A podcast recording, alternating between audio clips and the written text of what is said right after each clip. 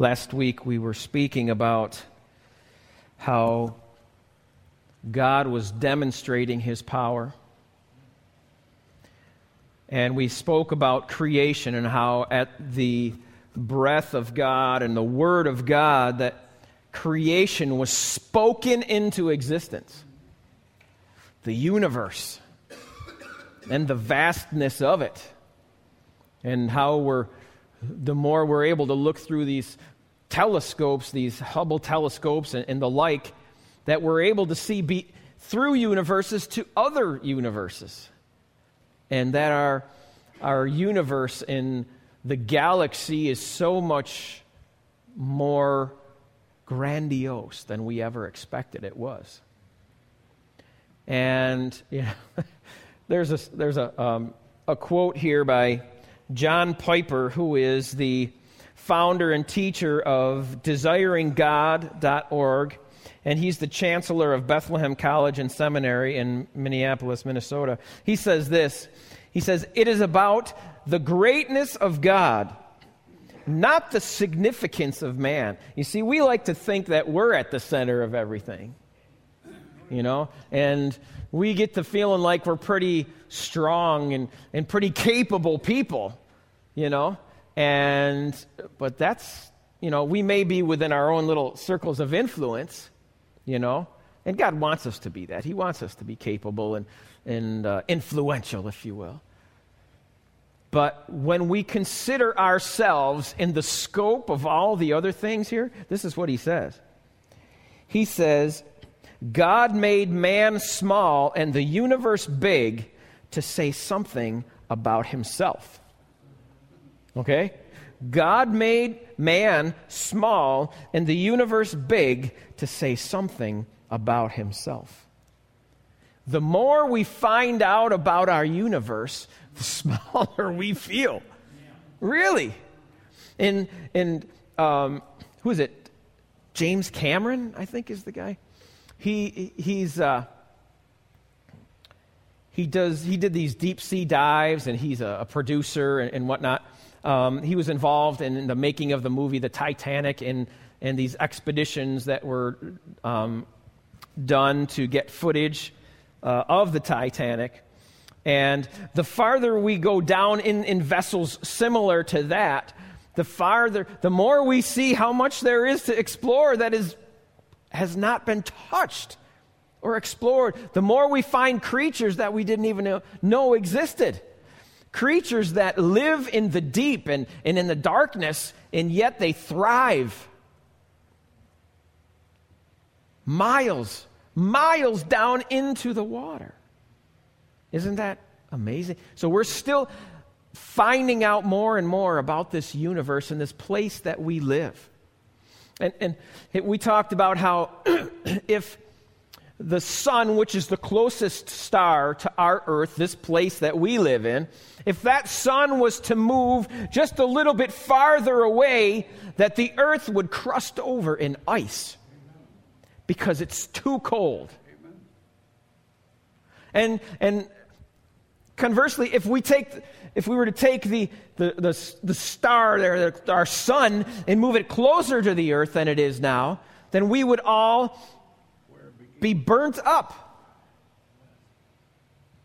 But that, that sun, that star, was placed there for a specific reason by our Creator, the God that created the universe. It's perfect, perfectly placed where we can live and function. Do you understand that? This is the God that we serve. This is the God that created us. He was not a God created by hands, carved out of a piece of wood. No. He is the God the great I am, the creator of the universe. And we talked about in Exodus how God was displaying his majesty and his power and his authority over Pharaoh who at the time was the greatest emperor, whatever you want to call it. They were the greatest force on the earth at the time. And so God told Moses, I want you to go to Pharaoh, and I want you to say to him, Let my people go out into the desert. That why? So that they may worship me. And of course, Moses was a little bit sheepish about that idea, right? But God sends Aaron to him, his brother, and God speaks through them to Pharaoh. And he goes to Pharaoh and he says, This is what God says. And now, Pharaoh, they had, they had many gods in Egypt, did they, did they not? Many gods. And so Pharaoh just thinks this is just another God. I am a God. You see, he was considered a God himself in Egypt. Okay? Let my people go that they may worship me. And if you don't, this is what's going to happen. And so Pharaoh, Pharaoh just laughs at it. You're telling me to let all these Hebrew people go when they're doing all this work for us? You got to be out of your mind. And so he goes away and tells Moses, Strike the water of the Nile, and all the water in Egypt will be turned to what? To blood. Not only in the Nile, but all the streams and rivers and ponds and lakes, and even the water in jars, all of it was turned to blood. And all the fish in these waters died. Goes back again. Let my people go, that they may worship me. whatever. I'm not letting nobody go. I'm the one that's in charge here. So he sends frogs. Frogs up out of the waters, all up into the palaces and into the bedrooms, and even, it says, into the beds of the people of Egypt. Okay? Can you imagine? into your bed. You're tired at night, it's dark, you go, you flip back the covers, you lay down in your bed. Frogs are jumping all over the place.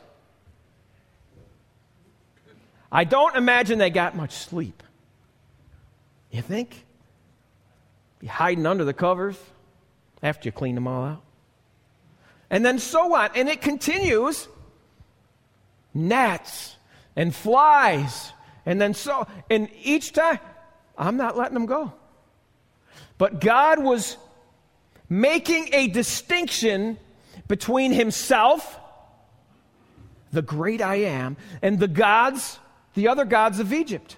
And he was also making a, a distinction between the people of Egypt and the people of God. You see, there's a, a big difference. When God's presence is involved, things change. And Pharaoh's thinking, these people belong to me. No one is going to take them away from me. And God says to him, You think that you are in charge. But I have raised you up for this very purpose to show who I am. To show who I am. So all the fish died. Then come the frogs. Then come the gnats and the flies and, and all of these things. Egypt became a very stinky place. All of the, the livestock of Egypt died because the plague that was sent by God Himself. All the livestock. Again, stinky. And so God was making a proclamation about himself.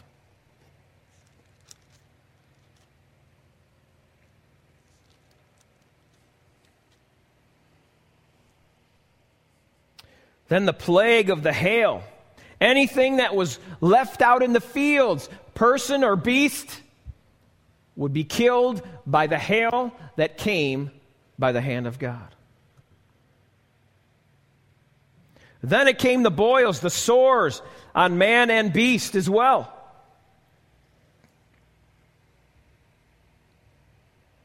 And it just keeps getting worse, and yet Pharaoh relents. God hardened Pharaoh's heart, the Bible says. Why, why would God harden Pharaoh's heart? Because he had not yet finished displaying his power and his might. You see, God was making a statement to that generation and to all future generations. And here today, thousands of years later, we're reading what God did. God had a plan and a purpose in it. He was demonstrating his power. He is the King of the kings. He is the Lord of all the lords. He is the God above every other God.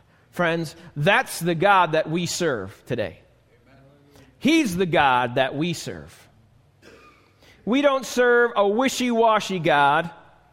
Remember, we were talking about Hulk, right? And in the movie The Avengers, wasn't it, or something like that? He says, he says to Loki, and Loki says to him, I'm a God. And Hulk grabs him. He just bats him all over the place. Wimpy God, he says. Our God is not a wimpy God. Then came the locusts that devoured everything in the field. Then came the plague of darkness for three straight days. No one could leave their houses.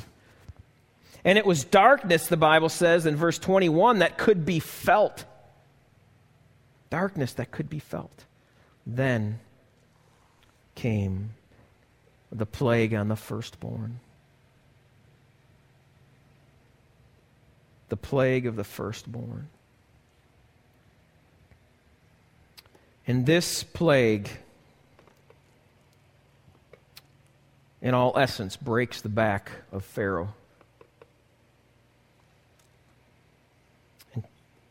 In chapter 11, verses 1 through 8, now the Lord had said to Moses, I will bring one more plague on Pharaoh and on Egypt. After that, he will let you go from here. And when he does, he will drive you out completely. Tell the people that men and women are alike uh, alike are to ask their neighbors for articles of silver and gold. The Lord made the Egyptians favorably disposed toward the people. And Moses himself was highly regarded in Egypt by Pharaoh's officials and by the people. So Moses said, This is what the Lord says About midnight I will go throughout Egypt. Every firstborn son in Egypt will die. From the firstborn son of Pharaoh who sits on the throne to the firstborn son of the slave girl who is at her hand mill, and the firstborn of the cattle as well. There will be loud wailing throughout Egypt, worse there, worse than there has ever been before or ever will be again. But among the Israelites, here's that distinction again. Not a dog will bark at any man or animal, as if there would be an alarm of some sort, some sort of reason to worry, then you will know that the Lord makes a distinction between Egypt and Israel. All these officials of yours will come to me, bowing down before me and saying, Go, you and all the people who follow you. After that, I will leave. Then Moses, hot with anger, left Pharaoh. Now, I, I thought about this for a while, and I was wondering why it says, and it doesn't give a reason here, why Moses is hot with anger. Now, Moses, let's think about this a little bit. Moses knows Pharaoh personally. Okay? He was raised in the Pharaoh's house, remember? Okay? You remember how this happened? Pharaoh was worried that there was beginning to be too many of these Hebrew people, these Israelites, that are going to take over the place. And so he says that every firstborn son must be killed. And so Moses' parents hid him, remember? They hid him for a number of months till they couldn't do that anymore, till he was growing too big. And so you remember, they put him in a basket and they set him adrift on the Nile River. And the basket drifted to the place of Pharaoh's family. And she takes him in. And she raises him in the palace of the Pharaoh Amen. as her own child. And yet, this is a Hebrew child. And this child grows up to be Moses. All the best education, all the best clothing, all the, and so on it goes. But Moses saw, as an adult, he saw one of his fellow Hebrew people being beaten by an Egyptian slave, uh, an Egyptian slave master. And Moses goes and beats that guy up, kills him, and then has to flee to the desert. You remember this story in Sunday school? Okay? And so Moses is now coming back and giving a message to Pharaoh. So, and it says, Moses, hot with anger, left Pharaoh. I wonder, and I'm completely just speculating, but I wonder if Moses was angry that it had all come to this. That would make sense to me. That Moses would hope that Pharaoh would relent after maybe one of the first two plagues, you think? So that God would not have to do so much damage. I wonder if that was the case. Maybe Moses didn't want Pharaoh to have to suffer so much. Who knows? Maybe he's angry that Pharaoh did not relent and just give up and just let the people go so this would all end. God was not finished showing his might to Egypt, to Pharaoh, and to the rest of the world. And so now, one of Pharaoh's family which would be relation to Moses. Okay? So it really kind of paints a bit of a picture here what could have been the case. And so,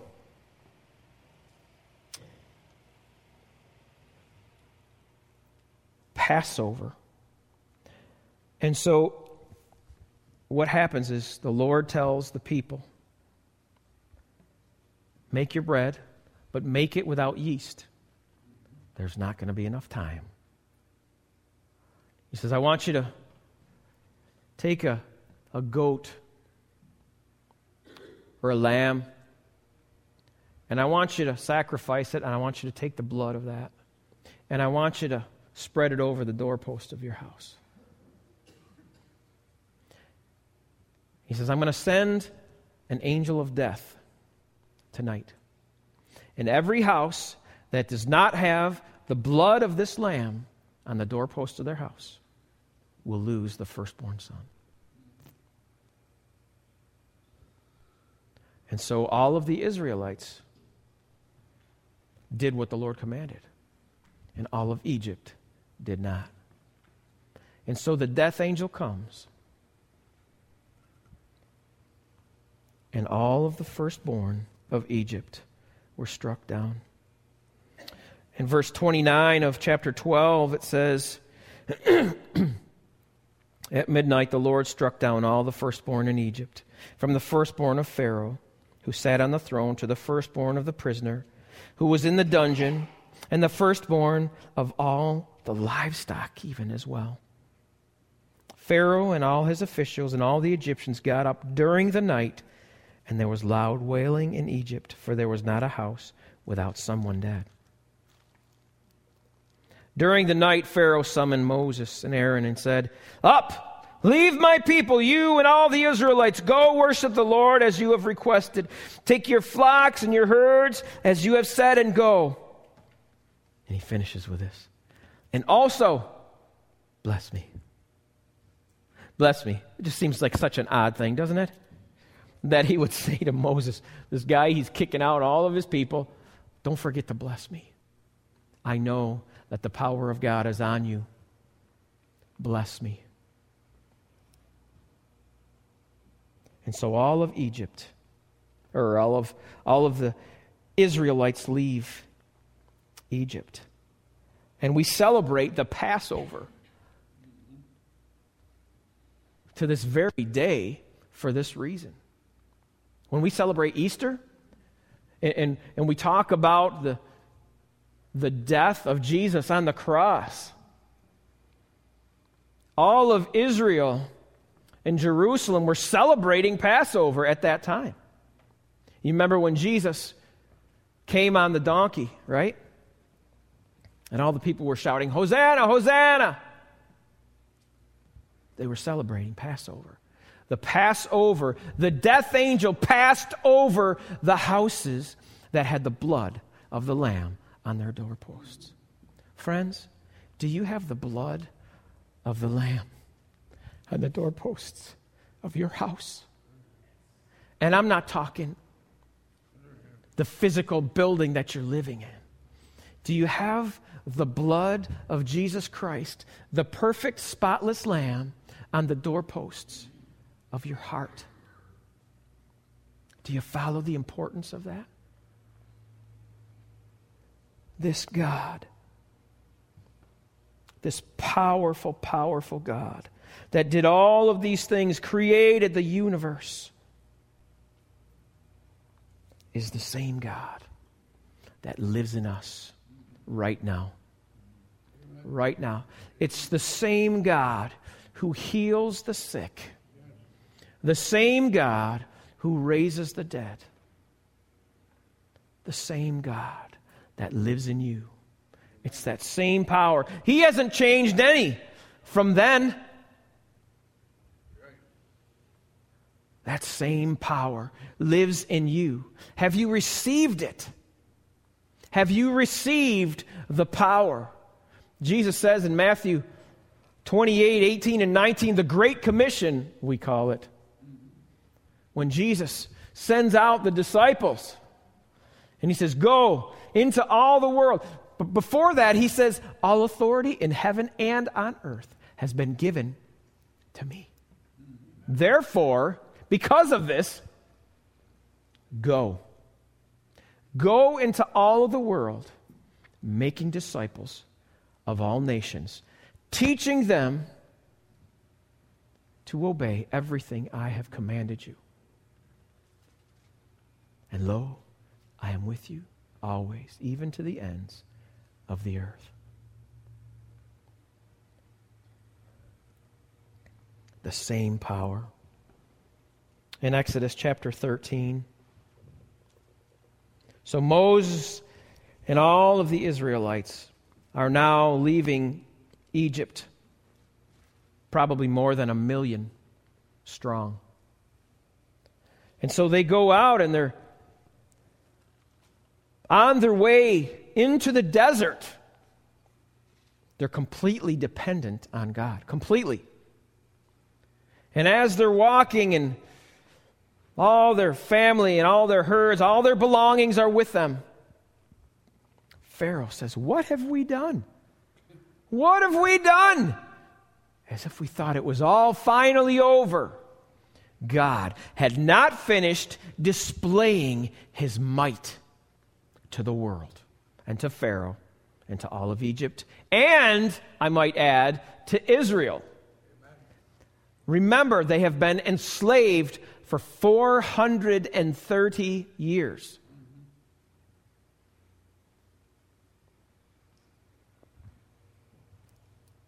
Four hundred and thirty years. And so, as they're traveling, God is leading them by a pillar of cloud by day, the Bible says. Okay? So, a pillar, you know, you've seen the, house before, and they got the big pillars in the front, front, right?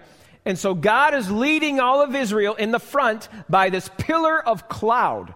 So God has formed this cloud into the shape of a pillar somehow, some way. Naturally, I might add, okay?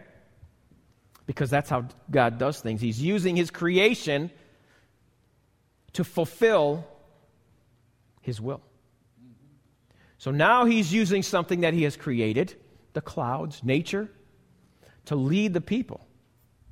And at night, they were still walking. He led them by a pillar of fire. Okay? And so they're walking out into this desert. Pharaoh, meanwhile, back at the ranch, Pharaoh is changing his mind and he's like, What have we done? Why did we let all the people go? What were we thinking? Get my chariot ready. Get about 500 more ready. Let's head out. Let's go get them. And so they do. And they head out there. Now, mind you, can we have, do you have that map? So, what ends up happening is, so you can see, now, I, was, I had a different one, but what you can see here is this is the Great Sea. This is not where I'm looking. I'm looking for the Red Sea. If you can get me a picture of the Red Sea, it's got these two ears on the end of it. And so they're kind of hemmed in in their travels. They're hemmed in by the desert, and in front of them is the Red Sea. And so they're as they're walking, they turn and they see all of these chariots. The armies of Egypt, all of it is coming after them. They got nowhere to go. What are we going to do? Moses, what are you thinking? Why didn't you listen to us when we said, just leave us here? It's better to be slaves and live than to come out into the desert and die. And here we are. And here comes Pharaoh's army, and we're all going to die now. After all this, why did you do this to us, Moses? It's your fault. And so they're facing the Red Sea. Where can we go? And what did God say? Stretch out your hand, Moses. Strike the waters and the waters are going to part. And you're going to go through this water onto dry land to the other side. You're going to go through these waters. Can you imagine these million and some odd number of people behind Moses, and they're all pointing their finger at him? Moses, this is your fault. Now what are we going to do? You got us into this, you get us out. And so Moses obeys and he strikes the waters. And the waters part right in the face of the Israelites. As the Egyptians are coming after them in full force, and they all walk through on dry land. And they all walk out the other side. It's just like this is the Red Sea right here, and these million strong Israelites are walking through with their animals, their children, all their belongings, everything they got is with them. They're walking through the sea on dry land. And then once they're on the other side, here comes Pharaoh and all his army, all his chariots, and all the horses, and they just come in right after him. They're catching up now. We're almost there. They can taste it.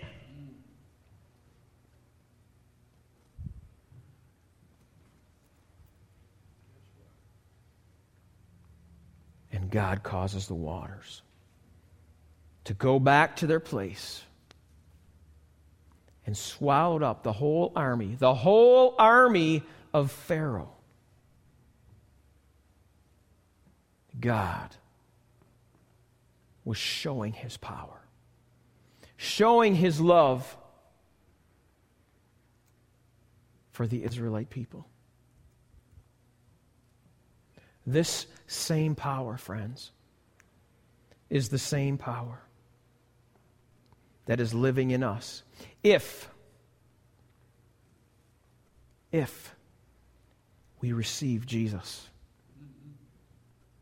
the Son of God, the sacrifice, the, the perfect, spotless Lamb, if we receive Him as our Lord and Savior.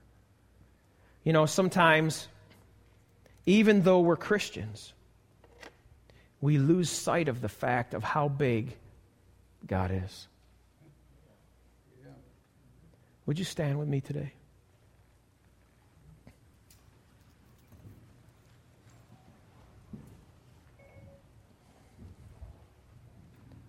I don't know what you may be facing in your life today. I don't know whether you're facing something that's physical, a medical problem, maybe a family problem. Maybe you've made some bad decisions in your life and they're finally catching up to you. How many of you know that happens? you make bad decisions and they eventually catch up to you. I don't know where you stand today, but the Lord knows. He knows what you're up against. He knows where you live, where Satan has his throne, the Bible says. He knows the place that we live, He knows the things that we are up against. And sometimes it seems hopeless. And sometimes we're left and we just we don't know where to go. We don't know what to do. We've tried everything and nothing's working. And I want to tell you today, and I want you to hear, God wants you to hear these words. God wants you to see how He acts in the lives of those who are trusting in Him. The Bible says, Those who trust in me will never be disappointed. Are you trusting in the Lord? Where is your hope today? What are you putting your hope in? Are you putting your hope in your ability to make good decisions? Don't do it. Don't do it. Are you putting your hope in the strength of your body to be able to get you through any difficult times that come. I was there once. I was a strong young man. And in a matter of months, I couldn't work anymore. As a matter of fact, my young children and my wife had to run my whole household. And I was flat on my back. Surgery after surgery, pill after pill, doctor after doctor, Cleveland Clinic. It was endless, and I was powerless to change any of it. I want to tell you, it's a scary place to be. But I want to tell you, I wouldn't trade that for one minute because God taught me something there. When I was in the fire of affliction, God was teaching me some things, friends. He was teaching me how to trust in Him. He was teaching me how to rely on Him. He was teaching me how to eat out of His hands when nothing I could do would change anything. I was a mess. I was depressed. I was an addict of all the medications that I was on. I tell you that truthfully. And I couldn't do anything about it. I was completely dependent on God. But I want to tell you, when you're there, God just shows himself so strong. It's like you're up against the Red Sea. You're up against the Red Sea and you got nowhere to go. And here's Pharaoh and all his army and they're coming after you. And that's the way it feels. And you've got no hope but God Himself. And if He don't come through, you're done for. Friends, He'll come through. I promise you. You put your trust in Him, and He'll come through. The Bible says that the righteous will live by faith, not by sight. And that is so true. If we live by sight, we're always looking on what, what's going on around us and our circumstances. And we get afraid because all the world is closing in. We're like Peter who had gotten out of the boat and we're walking on the water to Jesus, and on all the waves start coming across. And he focuses his eyes off of Jesus and onto the waves. That's when trouble begins. Peter went down into the water. Jesus reached out. Where's your faith, Peter? Come on. All of these trials are challenges and opportunities for God to show His strength and His power in your lives. He did it to me, He'll do it for you. He did it for all the Israelites.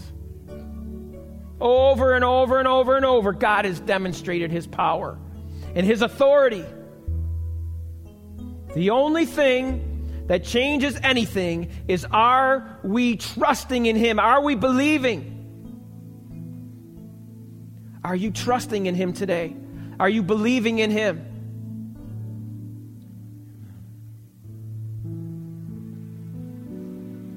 I want to sing that song again, Mighty to Save.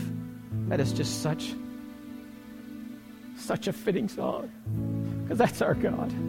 That's our God. He's, he's mighty to save. Whatever problem you're in, if you're sinking, if you're sinking and all the waves are crashing over you, and your house is crumbling, and you thought you made the best decisions you can, and your house is just crumbling. What a mess. What a mess. And it seems that there's no hope. There is hope. There is hope for you today in the name of Jesus. What will you do? Is the question. What will you do with this Jesus? I don't care if you've been a Christian all of your life or if you've never even received Jesus as your Lord and your Savior.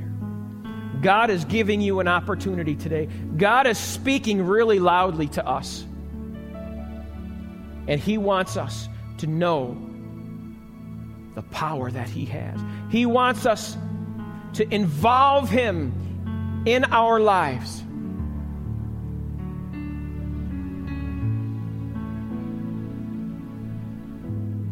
Proverbs chapter 3, verses 5 and 6. Trust in the Lord with all your heart. Don't lean on your own understanding. How many times do we do that?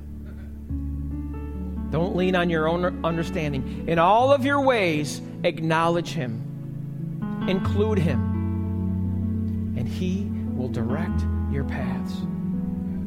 Friends, God's Holy Spirit is calling you today. Come, lay down your burdens, the things that you're carrying, the weight that is on your shoulders. Come right now and lay it down here at the feet of the Lord.